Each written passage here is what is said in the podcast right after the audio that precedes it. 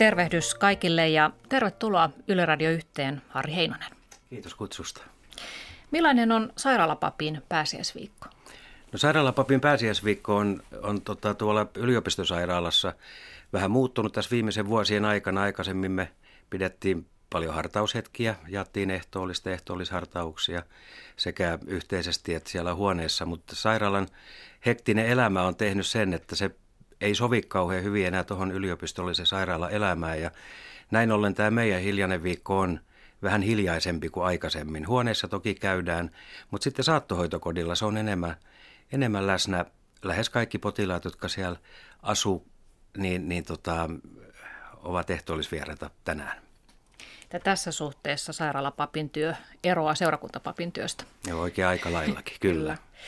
Niin, kerro vähän tästä sun työympäristöstäsi. Missä kaikkialla toimit? No mulla on oikeastaan kolme semmoista työympäristöä. Se pääpaikka mulla on tuolla Turun yliopistosairaalassa ja, ja mun vastuualueena siellä on syöpätautien, keuhkotautien klinikat, hematologia myöskin ja sitten aikuisten teho-osasto jaetaan kahden muun sairaalapapin kanssa. Sitten mulla hyvin rakas työpaikka löytyy Turun Hirvesalo saarelta. Se on Karinakoti, joka on saattohoitokoti 20 potilaan eh, viimeinen asuinpaikka ja siellä mä käyn vähintään kerran viikossa, vietän siis siellä yhden työpäiväni, mutta myöskin sitten tarvittaessa muuten. Ja tota, kolmas osoite on sitten ihmisten kotona, jolloin mä teen töitä ALS-potilaiden kanssa, tapaan näitä potilaita ja heidän perheitään. Että tässä pähkinänkuoressa on se ympäristö, jossa mä työskentelen. Nämä ovat hyvin erilaisia paikkoja keskenään, mutta kaikissa niissä on yhteistä se, että liikutaan elämän ääritilanteissa ja monissa näissä paikoissa kuolema on aika lähellä. Kyllä, joo. Nämä kaikki tavalla, tai, tai siis suoraan liittyy tietysti sairauksiin, joka ikinen näistä paikoista, vakaviin sairauksiin ja sitten kuolemakaan ei, ei niin kuin loista poissaolollaan, vaan on läsnä näissä kaikissa. Mm. Ja niin kuin tuossa mainitsitkin, niin työhösi ei toki kuulu pelkästään sairastavien potilaiden kohtaaminen, vaan myös omaisten ja, ja sitten sairaalan henkilökunnan kanssa puhuminen. Joo, että tota, omaiset on lähes, lähes yhtä suuressa roolissa kuin on nämä potilaat, omaiset perheet ja sitten sairaalan henkilökunta ja heidän kanssa me työskennellään monin tavoin. Muun muassa mä teen työnohjaajan työtä, joka sitten taas ehkä jo poikkeaa tästä mun ihan ydintyöstäni, mutta se on ihan tervetulluttakin, että, että työ voi olla monenlaista ja myöskin niin kuin itsestäänkin poikkeavaa. Mm. No se, että sä nykyään olet sairaalapappi, niin se olisi ehkä yllättänyt sitä nuorempaa Harri Heinosta. Mm. Toimit 20 ensimmäistä työvuottasi ihan eri hommissa. Olit kauppamies. Millaisia töitä teit? Joo, mä olin, olin tosiaan parikymmentä vuotta kauppamiehenä ja, ja tota, e, siinä tuli myytyä aika monta autoa, tehtyjä kiinteistökauppoja, tein jonkun verran koulutustöitä silloin, että tota, semmoista niin kuin raakaa, kovaa kaupankäyntiä. Sitä se elämä oli ähm, antoisaa, mutta myöskin aika ottavaa. Mm. Olit sä hyvä myymään? No tota, joo, siis mulla on kerrottu, että mä olen ollut aika hyvä, hyvä kauppamies ja tota, e- ehkä se sitten, miten se mulle realisoitu, niin on se, että kun tuli kauppoja, niin kai se kertoi siitä, että jossain on niin, onnistunut. niin, kyllä. No mitä yhteistä voisit löytää tästä kauppamiehen hommasta ja papin hommasta, että minkälaisia ö, hyviä sinun ominaisuuksiasi näissä molemmissa olet voinut hyödyntää? Joo, näissä on yllättävänkin paljon on yhteistä. Ja tietysti se yhteinen nimittäjä on ihmiset. Ihmiset on se, joka yhdistää nämä kaksi asiaa. Mulle sanottiin aika usein, että tota, että yksi syy, miksi niitä kauppoja syntyy, on se, että mä olen hyvä kuuntelija. Mutta ajattelen kyllä niin, että sitten kun mä vaihdoin, vaihdoin töitä ja aloin tätä työtä tekemään, pääsin sairaalaan ja niiden ihmisten, ihmisten vierelle, jotka niissä elämän ääritilanteissa on, niin sitten mä vasta ymmärsin, mistä niin kuin kuuntelemisessa on kysymys. Ja tota, et ennen mä ehkä luulin kuvittelin osaavani kuunnella, mutta tota, mä luulen, että mä oon ainakin hippasen verran kehittynyt siinä sen jälkeen. Mm, ja varmasti myös sellainen, pitää olla sellainen vaistonvarainen kyky aistia, että miten juuri tämän ihmisen kanssa puhutaan ja miten häntä kuunnellaan. Joo, kyllä. Ja, ja se, se sama viisaus on tietysti kummassakin sekä siellä niin kuin kauppapuolella että sitten myöskin tässä papin työssä. Ja sitten se tärkeä oivallus myöskin, että milloin niin kuin ei puhuta mitään, että milloin ollaan hiljaa. Se on niin kuin osa sitä puhetta myöskin. Niin pitää olla uskallusta olla hiljaakin välillä. Joo, se ei ole aina niin helppoa. Niin. Joo. Joo, sun elämä oli tosi kiireistä, bisnestä teit ja, ja teit paljon töitä. Lisäksi sulla oli ja on perhe, vaimo ja kaksi tytärtä. Mutta se kiire ja juokseminen kohdallasi loppui vuonna 2003 kuin seinään. Sait vakavan sydäninfarktin. Joo, se oli vähän varotellut siinä sitten jo kevään mittaan. Mä pelasin silloin sulkapalloa ja huomasin jossain vaiheessa, että ei, ei puhti enää riitä. Ja sitten tota, juhannuksena 2003 jysähti sitten oikein kunnolla. Mä olin tosi uupunut. Oli aika semmoinen vaikea pitkä työputki siinä just takana ja, ja tota, sitten kun tuli se pieni pysähtymisen hetki juhannuksen aikoihin, niin sitten se iski kunnolla, kunnolla tuli sydäninfarkti ja siitä lähdettiin sitten nykyiseen työpaikkaan, eli, eli tuonne tyksi ensiapuun. Mm. No millainen käännekohta sinulle oli joutua sairaalaan ja, ja vieläpä tilanteeseen, että siinä oli hengenlähtö lähellä? No se ei ollut sillä tavalla mulle ihan, ihan uusi, että yhdeksän vuotta aikaisemmin mulla oli tullut jo ensimmäisen kerran, ja niitä varoitusmerkkejä mä en ottanut kovin, kovin vakavasti, mutta kyllähän se sitten, kun se toisen kerran tuli, ja mä jotenkin ymmärsin ja aistin myöskin, että se vakavuusaste oli sitten vähän toisenlainen sillä toisella kerralla, niin kyllä se hämmensi aika tavalla, ja, ja tota, niin kuin pelko kuolemasta tuli ensimmäistä kertaa, ei ollenkaan silloin ensimmäisellä kerralla, vaan nyt toisella kerralla, niin ihan toisella tavalla läsnä mun elämään ja myöskin mun perheen elämään. Mm. Sinä selviydyit, mutta jouduit olemaan siellä sairaalassa kuukauden päivät, niin miltä se sun mennyt elämä sieltä sairaalasängyn pohjalta katsottuna näytti, kun rupesit sitä oikein miettimään? No joo, siinä vaiheessa kun mä sitten eri, erinäisten tapahtumien jälkeen siellä sairaalassa aloin niin kuin ymmärtää asioita, niin se mun ensimmäinen olo oli, että mä olin ihan valtava uupunut ja olin varmaan uupunut siitä, siitä, niin kuin siitä sairaalakokemuksesta, mutta sitten aina kun mä ajattelin sitä, jotenkin sitä mun elämään ja varsinkin työelämää ja sinne paluuta, kun se alkoi tulla niin kuin mieleen, että pitääkö tästä vielä palata, niin mä uuvuin vielä kaksi veroin enemmän. Et pelkkä ajatuskin siitä, että, että pitäisi niin kuin, lähteä juoksemaan uudelleen jonkun semmoisen peräs, millä ei enää niin kuin nähnyt semmoista tarkoitusta merkitystä, niin, niin se niin kuin suorastaan lamaannutti sinne sairaalavuoteeseen. Hmm. Niin, sä aloit pohtia, että nyt jotain muuta ei enää paluuta siihen vanhaan elämään ja vanhaan työhön, mutta mistä sä sait sitten idean, että lähdetpä papiksi, papiksi opiskelemaan? No ja siellä sairaalassa ei syntynyt ollenkaan, vaan siellä tosiaan niin kuin päällimmäinen ajatus oli se, että, että ei enää vaan jotain muuta. Ja mä en tiedä yhtään, mitä se muuta olisi.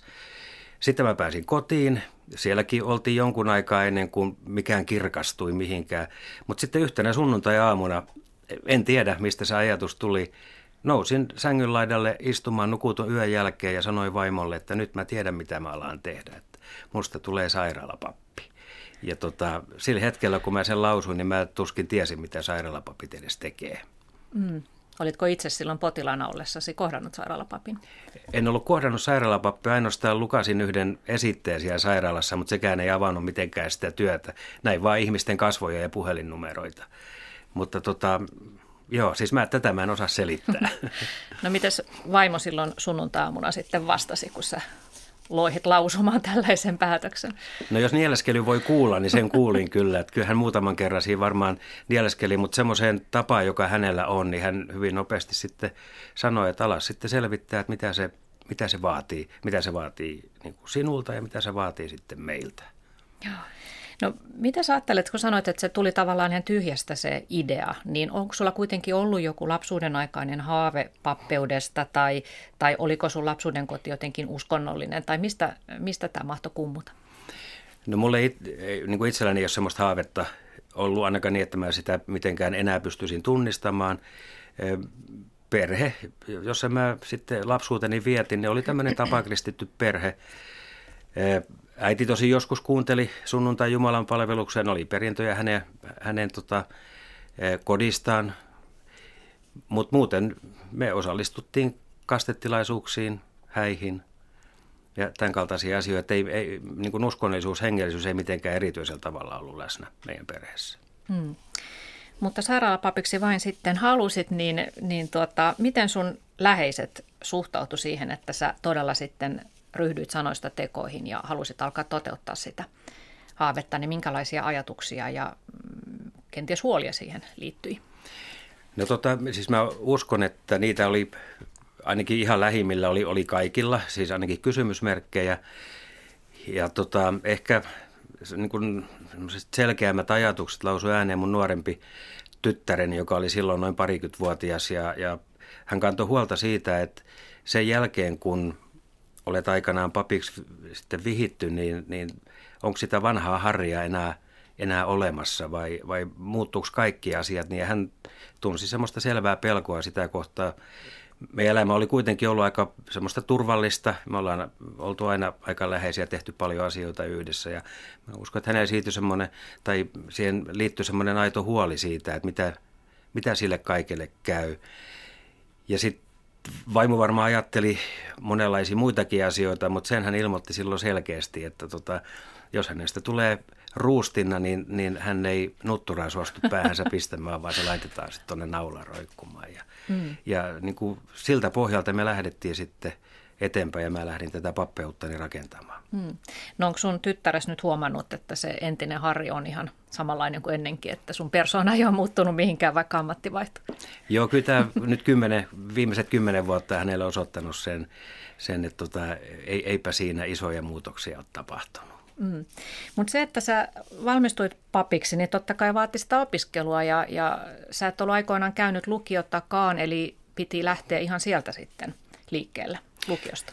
Joo, mä olin keskeyttänyt lukioaikana ja, ja lähdin, lähdin töihin ja tota, se vaati tietysti sen, että lukio piti suorittaa loppuun ja aika pian sen jälkeen, kun mä olin sieltä sairaalasta toipunut kotiin, niin, niin tota, mä aloin sitten sen jälkeen, kun oli tullut idea tästä, tästä sairaalapappeudesta, niin, niin tota, selvitteli sitten, että miten sinne iltalukioon voi päästä. Ja kun aloin asiasta puhua, niin mun vanhempi tyttäreni myöskin innostui asiasta. Ja hän sanoi, että hän lähtee sun kanssa sitä tekemään. Meitä vähän kauhistutti se aika, kun me jotenkin ymmärrettiin, että tota, me haluttaisiin se yhden talven aikana hoitaa pois. Mutta tota, siihen ryhdyttiin ja se me sitten tehtiin. Et jo silloin piti aika paljon opiskella sitä opiskelemista, että miten se tapahtuu ja, ja sitten myöhemmin vielä enemmän. Eli sä samaan tahtiin tyttäresi kanssa sitten opiskelit ja luitte pitkiä päiviä. Saitte koko lukion suoritettua yhdessä talvessa. Joo, näin me tehtiin ja tota, mulla oli etuna se, että mä olin kotona, mutta mun tytär oli, hän, hän teki töitä sen samaan aikaan ja opiskeli myöskin. Et tota, mutta näin me yhdessä selvittiin siitä No Harri Heinonen, sä olit 44-vuotias, kun aloitit sitten yliopisto-opinnot päästyä sitten teologiseen tiedekuntaan. Niin miltä tuo ikä silloin sinusta tuntui, kun sinne yliopistoon painelit?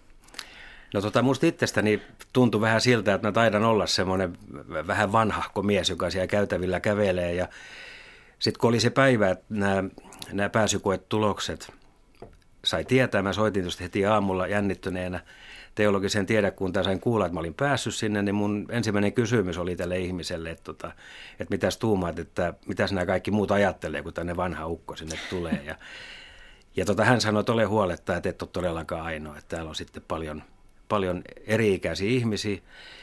Ja sainkin todeta se sitten, kun opiskelin, että mun tietääkseni vanhin opiskelutoveri oli, oli liki 70 entinen hammaslääkäri, joka siellä oli, ja sitten mä tunsin jo itseni aika nuoreksi. Mm. No miltä nämä teologian opinnot vaikuttivat sinusta? Oliko jotain, mikä yllätti? Saitko vastauksia kysymyksiin?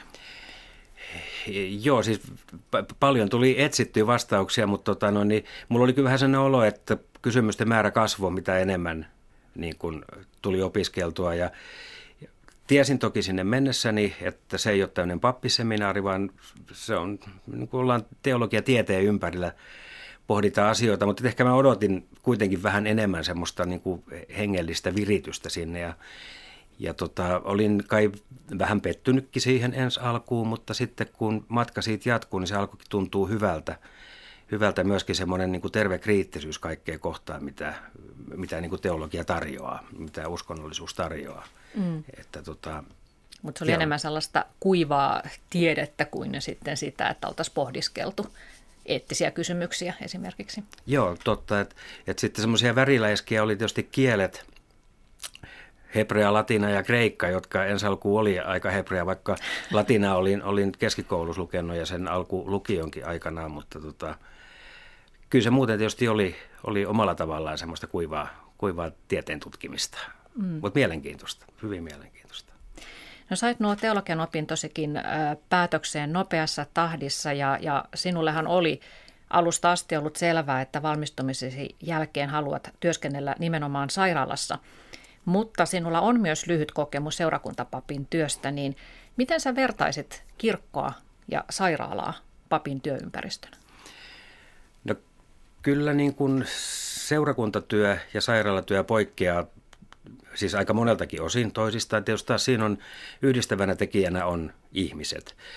Mutta silloin jo heti alkuun, kun pääsin tekemään sitä seurakuntapapin työtä Alastaron pienessä seurakunnassa, niin tota, mun oli jotenkin vaikea olla siinä papiroolissa, kun mä jotenkin koin, että, että ainakin siellä pienessä seurakunnassa niin pappi nostettiin semmoiselle niin kuin ansaitsemattomalle jalustalle jollain tavalla. Ja tota, se on edelleen se suuri ero mun kokemuksessani. Saattaa olla, että moni seurakuntapappi ajattelee toisin, toisin omasta työstä ja varmaan siinä onkin eroja, että ollaanko pienellä maalaispaikkakunnalla tai suurkaupungissa. Mutta sairaalassa, kun ollaan jatkuvasti tekemisissä niin kuin elämän ääritilanteiden kanssa, niin se, se ympäristö on vaan toisenlainen. Ja sitten tietysti, kun sieltä puuttuu kaikki se tarpeellinen ja kaunis, mikä on kirkossa läsnä – niin tota, se pitää sitten niin kuin luoda jollain toisella tavalla tai luottaa siihen sitten, että, että se niin kuin potilaan ja papin kohtaaminen jo sinänsä on sitä, niin kuin sitä kirkollista olemista sinänsä, mutta ihan erilaisessa ympäristössä ja, ja niin kuin eri tavalla. Ja minusta tätä kuvaa hyvin niin kuin se, kun mä niin pitkään pohdin esimerkiksi, mikä ehtoollisessa on aivan erityistä, kun ollaan sairaalassa. Jos tämä, niin kuin vertaan sitä kirkkoehtoolliseen, niin kirkos on on, on kattokruunut, kynttilät palaa, kauniit kukat ja yleensä hyvin kaunis alttaritaulu, jos useimmiten kuvataan niin kuin kärsivä Kristus. Ja tota, sairaalassa, kun puuttuu tämä kaikki muu näkyvä, niin siellä on eräs sellainen asia, jota taas ei niin kuin kirkkoehtoollisella voi tavoittaa, ja se on se, että aina vuoteessa, kun ehtoollinen jaetaan, niin siinä on elävä alttaritaulu läsnä koska tota, ihminen, joka on sairaalassa yleensä sairas, monasti vakavasti sairas, jolloin siihen liittyy tämä kärsimyksen näkökulma. Ja tota, se on se asia, joka ei koskaan ole puhuttelematta niin kuin itseäni silloin, kun mä olen ehtoollista sairaalassa tai saattohoitokodin jakamassa. Mm. Ja sairaalassa ihminen on myös aika lailla riisuttuna sillä, mitä hän on tittelillään ja mitä hän on tehnyt kenties elämässään, niin se ei ole enää niin merkityksellistä siinä hetkessä. Se on totta. Jo sairaala ja sairaudet on, on niin ehkä tehokkain tapa riisua ihmiseltä niitä asioita, mitkä on niin yleensä meidän elämässä läsnä ja mistä meitä ehkä tunnistetaan sairaala ulkopuolella niin kuin monenlaisista asioista. Et ne, ne, niin kuin, ne asiat siinä ympärillä, ne pikkuhiljaa yksi kerrallaan putoaa pois ja sitten loppujen lopuksi jää, niin kuin sanoit, niin, niin tota, alaston ihminen siihen että riisuttuna. Ja sitten se kysymys, että, että, että mikä on niin kuin oleellista. Tyksin sairaalapappi Harri Heinonen, mennäänkin nyt tässä keskustelussa juuri tähän, mihin juuri päästin, eli näihin ihmisiin, joita kohtaat siellä, siellä sairaalassa, saattohoitokodissa ja kotona. Sinähän tietysti pappina edustat hengellisyyttä, mutta kuinka usein ihmiset sitten haluavat puhua kanssasi nimenomaan hengellisistä asioista, kun he ovat vakavasti sairaana ja kenties on loppusuora edessä – vai kuinka paljon tuntuu siltä, että he tarvitsevat vain keskusteluseuraa, jotakuta, joka kuuntelee heitä?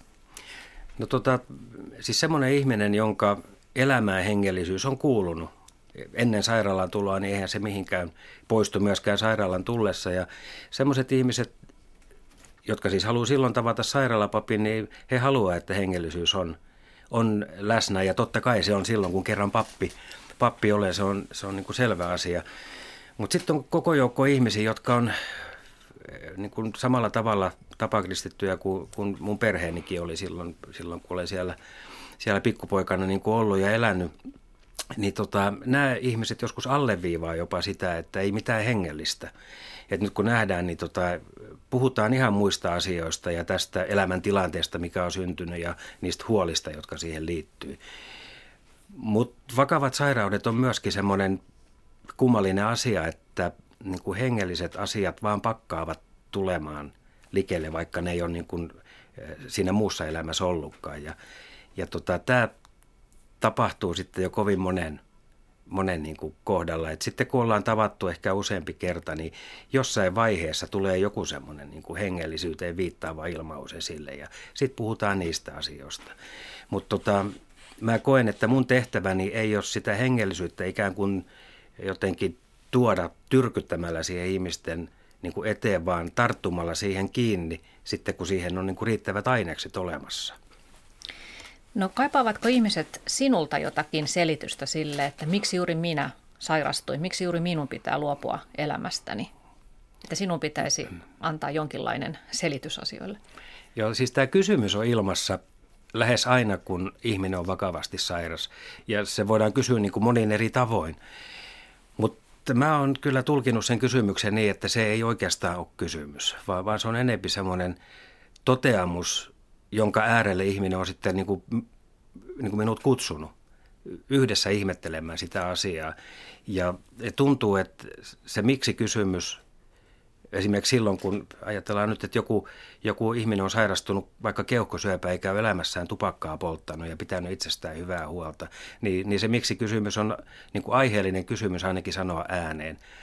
Ja, ja se, että pitää olla joku osoite, jossa on sitten niin kuin jotenkin kyky ottaa se kysymys vastaan ja niin kuin suostuu olemaan sen kysymyksen äärellä.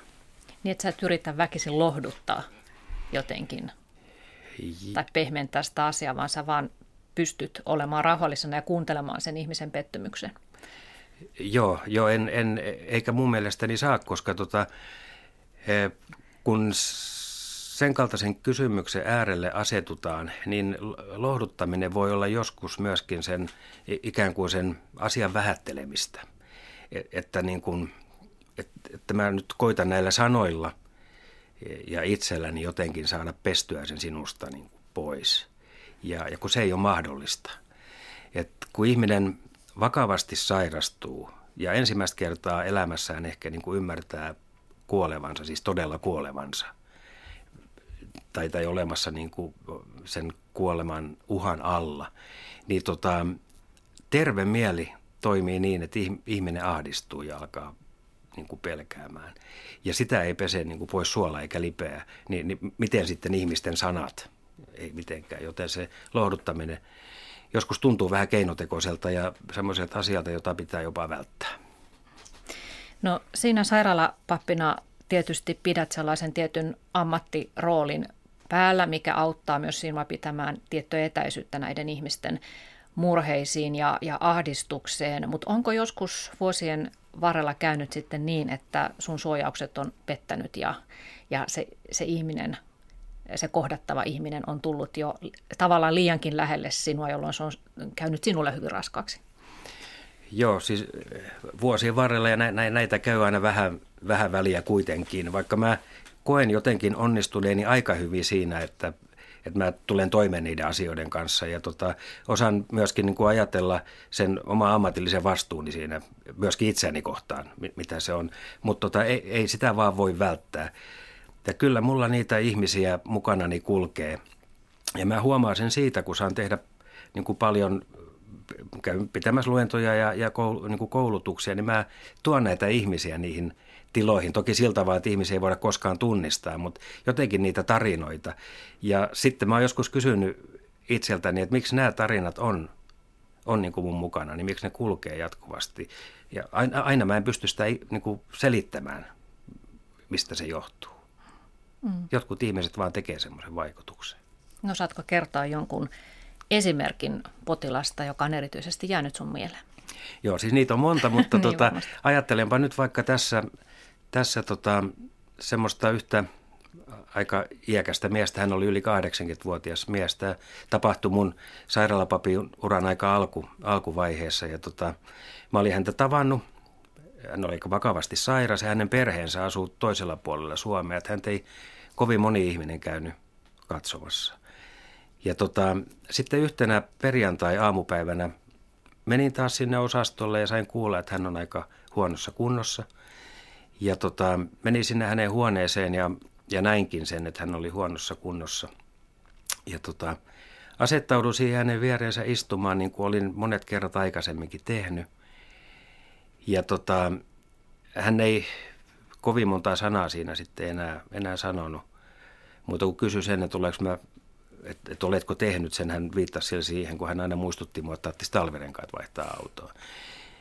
Ja tota, sitten hän makasi siinä sängyllään ja mä istuin hänen viereensä. Otin hänen kädestään kiinni ja ajattelin, että tässä on niin kuin kaksi miestä, jonka niin kuin elämät erottaa se valtava kokemuksen määrä, mitä hänellä oli sodan käynyt mies. Ja kaikenlaista. Pidin hänen kädestään kiinni, puhuin jotain.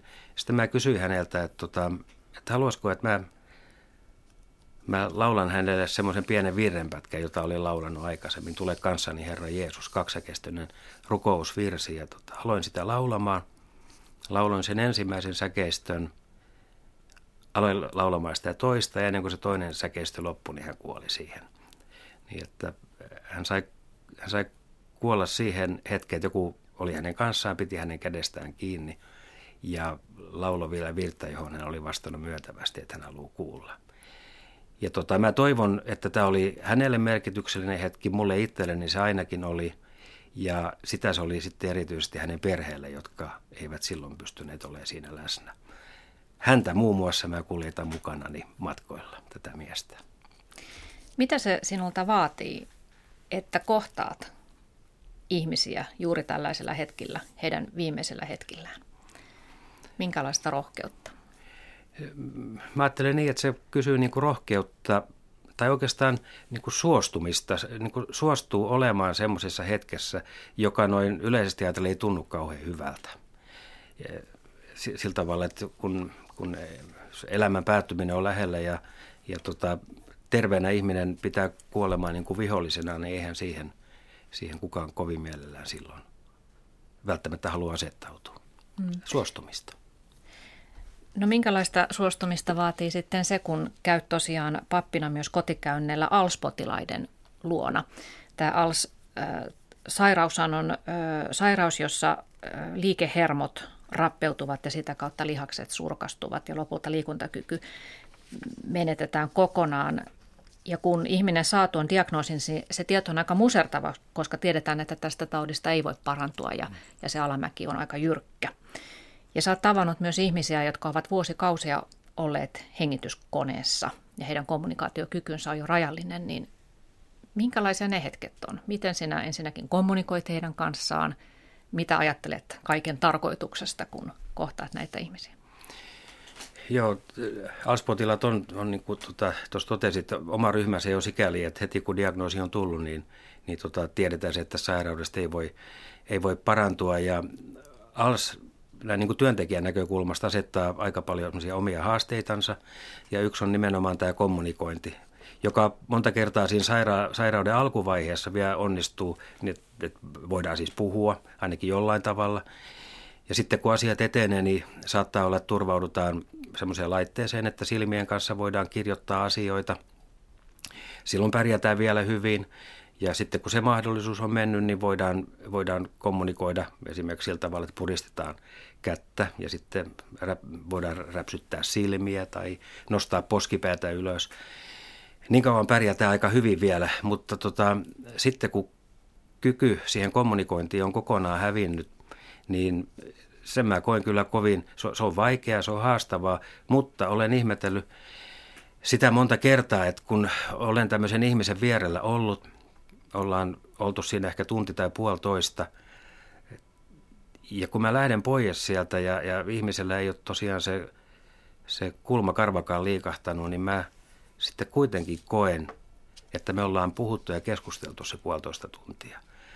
Ja tota, siinä on jotain erityistä, siinä on jotain selittämätöntä, mä en tiedä miten se tapahtuu. Ja oikeastaan en ole sitä halunnut liikaa miettiäkään, koska mä pelkään, että sitten se kyky häipyy jonnekin, vaan, vaan tota, se syntyy vain siinä hetkessä. Ja ehkä sitten myöskin siitä aikaisemmasta niin kuin yhteisestä taipaleesta, joka, mikä on niin kuin ollut, tuntee ja tietää ihmisen. Tuleeko eutanasia koskaan esille? Esimerkiksi kun keskustelette ALS-potilaiden omaisten kanssa.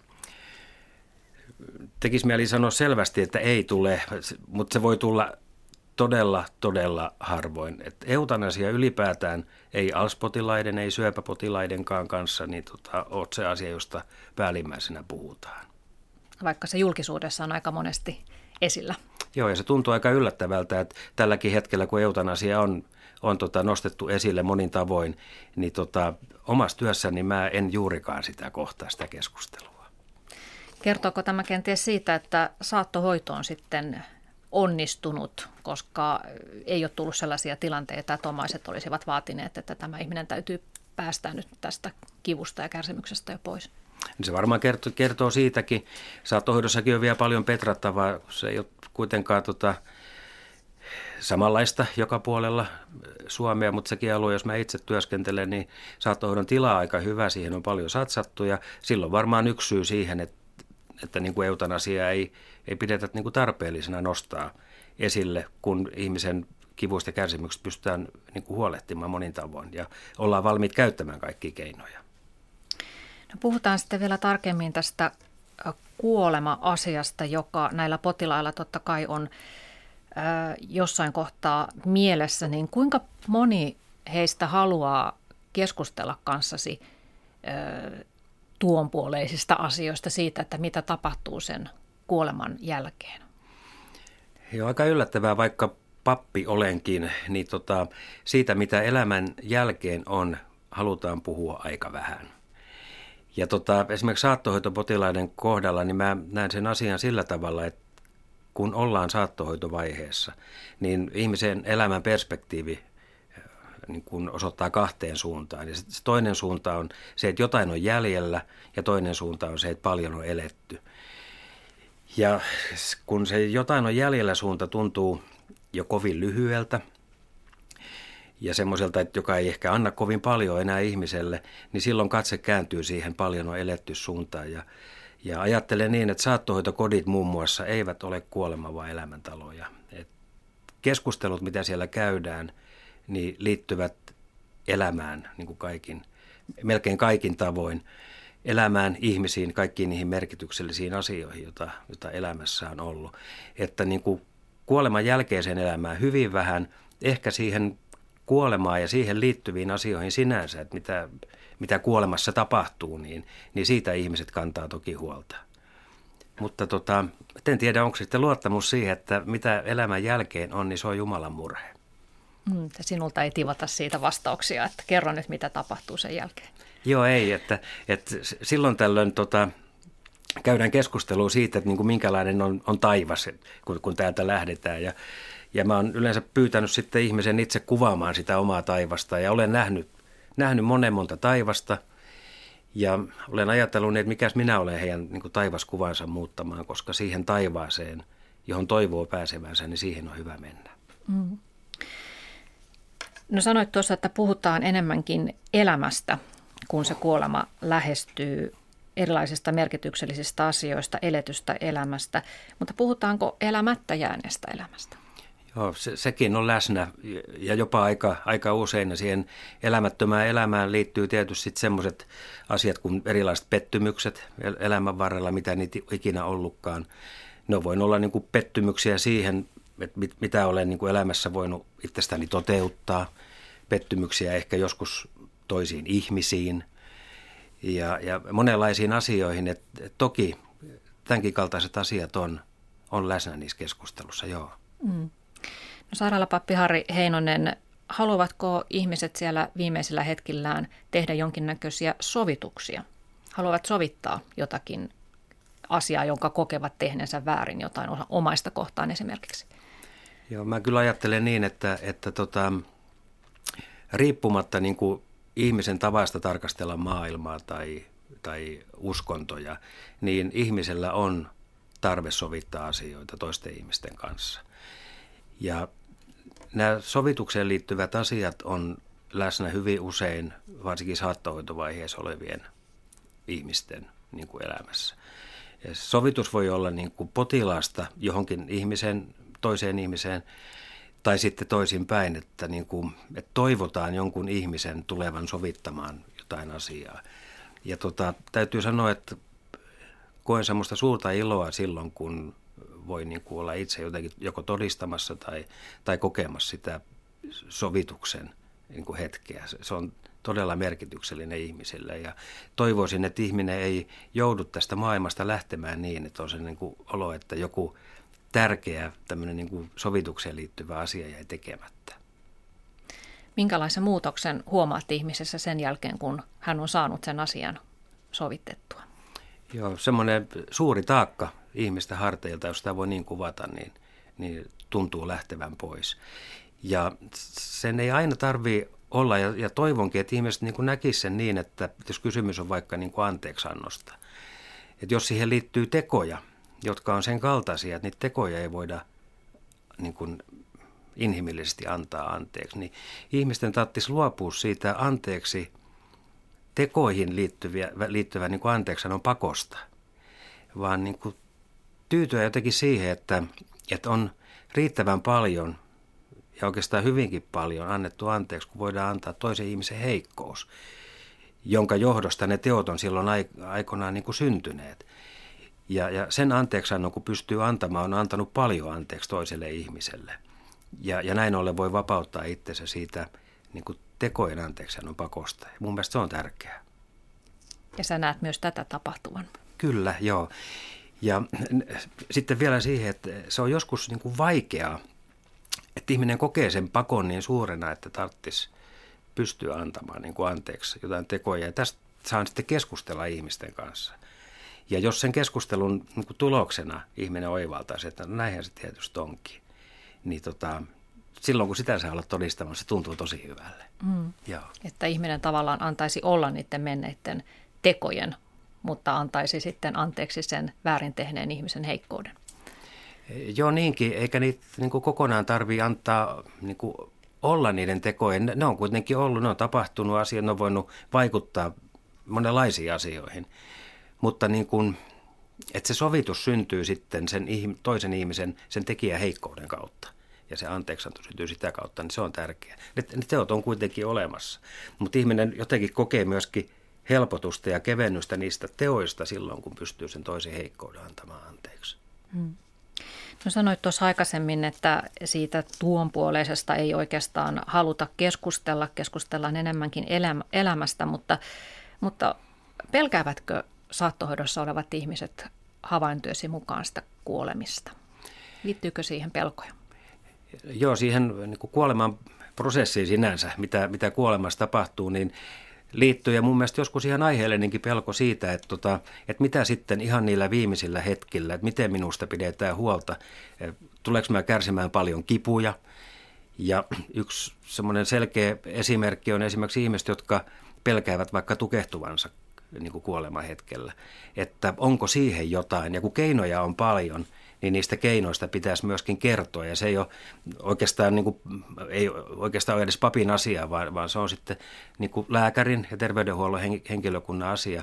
Mutta nämä on niitä asioita, jotka huolettaa ihmisiä. Ja ne asiat pitäisi ottaa myöskin vakavasti ja käyttää kaikki ne keinot, mitä, mitä niihin niin kuin on. Mutta muuten niin kuin kuoleman pelkäämistä sinänsä, niin mä en koe, että sitä olisi kauheasti ihmisillä. Se liittyy enemmän niin kuin tämmöiseen hyvin käytännölliseen asiaan kuin se, että miltä kuoleminen tuntuu ja miten mä pärjään sen kanssa. Ja varmaan siinä saattohoitokodissa eri toten, niin ihmisillä on ollut aikaa prosessoida sitä asiaa ja ikään kuin vähitellen mennä kohti sitä hyväksyntää. Joo, kyllä, kyllä se niin on. jos kaikki ihmiset ei voi, voi missään vaiheessa hyväksyä sitä. Enkä mä tiedä, tota, että onko se sitten loppujen lopuksi niin kuin hyväksymisen asia, että että se kun ihminen tuntee niin kuin luopumisen tuskaa elämästä, niin se juuri on, on hyvä, koska se kertoo siitä, että elämä on ollut merkityksellistä. Ja merkityksellisestä asiasta ihminen ei halua edes luopua. Että tota, et, et, siitä pitää niin kuin saada tuntea jotenkin sitä tuskaa myöskin. Mm. No millaista se on sulle pappina sitten olla sellaisen ihmisen luona, joka tosiaan ei millään voi niin sanotusti hyväksyä, haluaisi viimeiseen asti pitää kiinni siitä elämästään, ei suostu ottamaan sitä faktaa, että hän on nyt niin sairas, että kuolema saattaa tulla hetkenä minä hyvänsä. Että tavallaan taistelee sitä ajatusta vastaan viimeiseen asti. Joo, no nyt tässä tullaan sitten tavallaan, nyt se kääntyy toisinpäin, että, tota, että, miten mä niin työntekijänä suhtaudun siihen, että tämä ihminen ei hyväksy. Että, että ajattelinko mä sillä, sillä tavalla, että kuolemasta täytyy niin kuin puhua, että siitä on puhuttava. Tai että tämä asia pitää niin kuin hyväksyä. Ja se, se rajankäynti käydäänkin niin kuin, sen niin kuin työntekijän näkökulmasta, että, että mun jotenkin pitää olla valmis sopeutumaan siihen, että tämä ihminen ei ei hyväksy sitä. Tai tämä ihminen ei halua puhua koko kuolemasta. Että ihminen jotenkin haluaa sen pestä pois, koska se on myöskin ihmisen oikeus. Mm. Joo. No Harri Heinonen, kuinka usein sitten on sellainen tilanne, että se sairastava itse on sen hyväksynyt ja on levollinen ja, ja on valmis luopumaan elämästä ja, ja on käynyt kaiken mielessään läpi, mutta sitten hänen omaisensa eivät hyväksy asiaa ja taistelevat vastaan, että sä joudut tavallaan tasapainottelemaan kahden eri tuota, mm. suunnan välillä siinä. Joo, tämä on hyvin, hyvin tavallista. Ja tota, se on myöskin hyvin inhimillistä, että kukapa haluaisi luopua itselleen niin kuin tärkeästä ihmisestä. Et tota, se on ymmärrettävää ja, ja useimmiten niin kuin asiat meneekin juuri sillä tavalla, että, että niin kuin se, joka on potilaana ja on lähestymässä omaa kuolemaansa, niin kulkee aina niin kuin muutaman metrin edellä niitä läheisiä. Ja, ja saattaa olla, että se niin kuin, oma sopeutuminen siihen kuoleman tulemiseen on jo syntynyt. Ja joskus se on sitten jopa toivottavaa. Mutta läheiset, jotka jää tänne ja, ja saavat niin kuin sen menetyksen lisäksi myöskin surun ja ikävän, niin, niin kuin ihminen jotenkin kokee tarvetta niin kuin odottaa niiden tuloa mahdollisimman kauan. Että, että ne eivät vaan tulisi. Ja, ja silloin tämä eritahtisuus tarkoittaa sitä, että, tota, että potilas itse jo olisi valmis ja halukas ja omaiset niin kuin eivät halua sitä vielä. Ja tota, ihan ne tuore tapaus tuli tässä mieleen, kun tota, mut pyydettiin yhtenä iltana sairaalaosastolle. Siellä oli omaiset pyytäneet, että mä tulisin. Ja aihe oli se, että hyvin, hyvin iäkäs rouva oli siellä hoidettavana, hyvin sairaana, ja hän puhuu taukoamatta siitä, että hän haluaisi jo kuolla pois. Ja sitten hänen perheensä, jotka siinä oli paikalla, niin tota, kokivat sen, sen puheen semmoiseksi, että sitä ei saisi vielä niin kuin käydä. Ja mua pyydettiin rauhoittelemaan sitä, sitä mummoa sinne sairaalaan. Ja tota, kun mä sinne tulin ja olin niin kuin aikana heidän kanssa puhunut kaikista asioista, ja sitten ruvettiin juttelemaan siitä, että olisiko nyt kuitenkin aika jo sille, että tota, niin kuin miettiä sitä, että miten me kestetään, ja tai miten te kestätte tämän ma- mamman puheen, koska hänellä on kaikki oikeus niin kuin toivoa sitä, jota hän nyt juuri pyytää. Ja, ja tota, että ehkä teidän asia ei olekaan koittaa pestä sitä pois, vaan niin kuin löytää niin kuin teidän itsellenne ne keinot, että kykenette olemaan tässä hänen vierellään ja ottamaan vastaan ne hänen pyyntönsä. Ja tota, mun mielestä niin kuin, tätä pitäisi miettiä vähän useammin. E, että tota, ihmisellä on oikeus, varsinkin tuommoisessa elämänvaiheessa, kun hänkin oli hyvin iäkäs, hyvin sairas, niin toivoa sitä, että retki saisi nyt jo riittää. E, e, eikä niin, että sitten koitetaan sitä hänen suutansa tukkia. Miten sinun puheesi vaikutti sitten näihin omaisiin? No mä lähdin sitten sit jonkun ajan kuluttua pois, että mä en tiedä miten se jatkuu, mutta sillä hetkellä se tuntuu, että, tota, että heillä tapahtui jonkunlainen oivallus, mutta en tiedä sitten kantoksi kovin pitkään. No sä oot tuota, ö, urasi varrella ollut läsnä monen ihmisen kuolin hetkellä. Mitä sanot siitä, että millainen on sinun mielestäsi hyvä kuolema? Kyllä mä ajattelen niin, että hyvä, hyvä kuolema liittyy siis ensinnäkin niin kuin käytännön tasolla siihen, että kun ihminen kuolee, niin hän on sen kuolinmatkansa voinut mahdollisimman kivuttomasti ja ilman niin kuin semmoista tarpeetonta kärsimystä olemaan. Ja sitten, että aikaa olisi ollut, siis ainahan se ei ole mahdollista, ihmiset kuolee myöskin onnettomuuksien kautta, mutta, mutta jos sitä aikaa on ollut, niin että myöskin läheiset ja tämä kuolemaa lähestyvä ihminen on voinut jollain tavalla, siis vaikka perheelleen ominaisella tavalla käsitellä sitä lähestyvää kuolemaa. Että tota, kun, kun nämä asiat jotenkin täyttyy, niin, niin silloin me ollaan jo aika hyvän kuoleman äärellä. Mutta tota, ihan erityisesti tämä, että pystyttäisiin ihmisen kivusta ja kärsimyksistä pitämään käytännön tasolla huolta, niin se auttaa jo tosi pitkälle. Mm. No puhutaan vielä tästä saattohoidosta tähän loppuun. Sanoit aikaisemmin, että saattohoitokoti ei ole kuolemantalo, vaan se on elämäntalo. Ja oot töissä siis TYKSissä syöpäosastolla ja näet usein sitten, että sieltä syöpäosastolla olet tavannut siis ihmisiä, jotka sitten siirtyvät sinne saattohoitokotiin ja olet heille jo tuttu ihminen. Mitä sä sanot siitä, että millainen on hyvä ajoitus, oikea ajoitus sille, että potilas siirretään sairaalasta saattohoitokotiin? Ja onko sinulla erilainen näkemys tästä kuin esimerkiksi lääkäreillä tai omaisilla?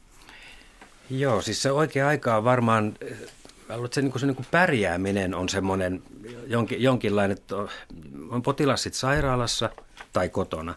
Että kun, kun semmoinen selkeä pärjääminen jommassa kummassa paikassa loppuu ja tiedetään, että tauti on kuolemaan johtava, niin silloin on aika siirtyä sinne saattohoidon puolelle.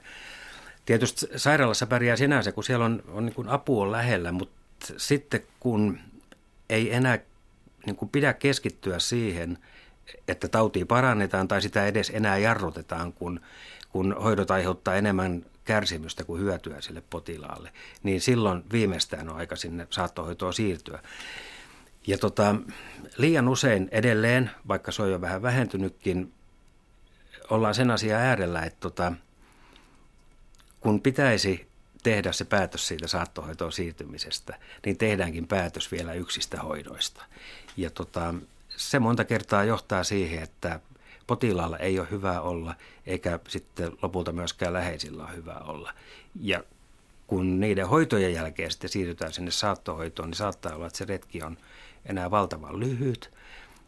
Se ei ole saattohoito, jos ollaan päiväsaattohoitokodilla – ja, ja tota, Karinakodissakin, jos mä siis itse työskentelen, niin siellä kai keskimääräinen hoitoaika on siinä kolmen viikon tietämillä ja, ja sitä voidaan myöskin kutsua jo saattohoidoksi. No onko niin, että se on nimenomaan omaiset, jotka vaativat sitä, että vielä yksi hoitokierros, yritetään vielä tätä, vai tuleeko se enemmän lääkäreiltä? Joo, siis potilaalta se tulee harvoin ja tota, läheisiltä huomattavasti useammin. Lääkäriltä ei välttämättä, tietysti lääkäri voi tiettyyn pisteeseen asti uskoa eh, siihen omaan tieteenalansa niin kuin para, parane, para, parantavuuteen vielä jollain tavalla. Mutta kyllä se useimmiten tulee sieltä läheisiltä, omaisilta. Ja tähän liittyy varmaan paljon tämä, jos puhuttiin jo aiemminkin, että kukapa haluaisi niin kuin päästää irti siitä läheisestä. Ja kun se tunne on niin vahva, niin sitten uskotaan siihen, että joitain keinoja on vielä olemassa. Eikä ehkä nähdä sitä, että, että tota, niiden keinojen kautta niin tämä meidän läheisemme kärsii enemmän kuin se, että niitä ei enää niin kuin annettaisi. Eli se syntyy usein sieltä omaisten läheisten suunnasta ja sitten näitä keskusteluja käydään lääkärin kanssa. Ja sen paineen alla on myöskin inhimillistä, että joskus kun lääkärin pitää sanoa ne sanat, että – siirrytään saattohoitoon, niin hän sanoikin, että meiltä löytyy vielä tämä yksi keino ja koitetaan sitä. Ja, ja tota, se on siinä mielessä huono päätös, että se hyvin harvoin toimii niin kuin potilaan parhaaksi, vaan toisinpäin. Niin siinä kelätellään jotakin toivoa ja sitten kun sekään ei auta, niin ilmoitetaan, että hoidot on lopetettu, mikä on todella musertavat, musertavat sanat omaisille. Joo. Ehtivätkö sairaalahoitajat ja lääkärit mielestäsi selittää potilaalle sitten tarpeeksi hyvin, että kun se tulee se vääjäämätön tilanne, että pitää siirtyä sinne saattohoitokotiin, että mitä se tarkoittaa? Joo, mä ajattelen niin, että se ei ole niin kuin siinä mielessä ehtimiskysymys, että, tota, että jos siihen haluttaisiin käyttää e, oikeaan aikaan riittävästi aikaa, niin se on mahdollista. E, se olisi mahdollista hyvin monen potilaan kohdalla, mutta sitten kun päädytään kuitenkin näihin, näihin hoitoihin, niin se hoidoissa oleminen ja niihin keskittyminen vie sen, sen mahdollisuuden myöskin niin kuin lääkärin ajankäytöltä, koska silloin keskitytään siihen, siihen hoitoon. Ja silloin on myöskin läsnä joku semmoinen toive joka, tai toivo, joka liittyy edelleenkin niiden hoidon, hoitojen niin kuin parantavaan vaikutukseen, vaikkei sitä enää, enää olekaan. Ja silloin ollaan niin kuin sen toivon ympärillä, eikä puhuta vielä siitä, että, että niin kuin saattohoito olisikin, olisi hyvä hoitolinja niin kuin sen sijaan, että tehdään näitä asioita. Et siinä mielessä tota, se on, se on niin kuin aikaan liittyvä kysymys. Heillä varmaan olisi aikaa, mutta kun se aika pitäisi vaan tehdä oikeaan aikaan. Joo, mm. se keskustelu. Mm. Käytkö sä tällaisia keskusteluja sitten lääkärin kanssa? Koetko, että se on sinulle ok, että sä sanot, että hei nyt ehkä voisi olla syytä antaa olla? Joo, ehkä mä en pyrikään ihan tällä tavoin sitä kysymään, koska, koska mulla ei ole riittävästi niin lääketieteellistä osa, osaamista tällä teologin koulutuksella, mutta tota, näistä puhutaan todella paljon. Kun mä toimin työnohjaajana ja saan työnohjata sekä seniorilääkäreitä että myöskin erikoistuvia lääkäreitä, niin, niin näissä työnohjaustilanteissa näistä asioista puhutaan aika paljon. Ja sitten myöskin ihan kahvipöytäkeskusteluissa.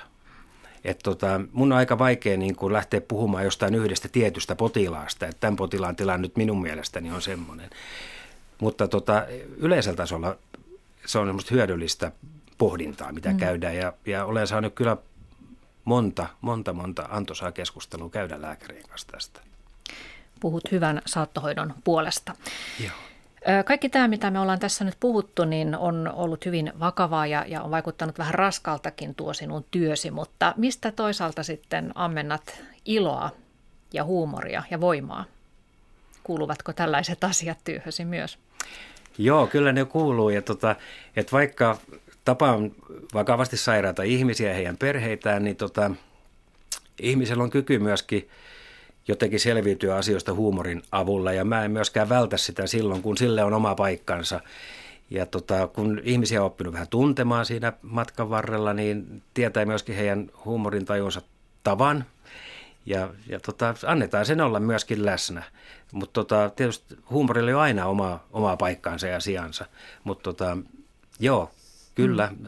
silloin oma paikkaansa ja myöskin niin kuin se, että työ voi tuntua hyvältä, vaikka se voi jonkun korviin nyt kuulostaa vähän semmoiselta vakavalta ja, ja tota, semmoista, mihin ei ilo kuulu, mutta kyllä tässä on paljon iloakin mukana.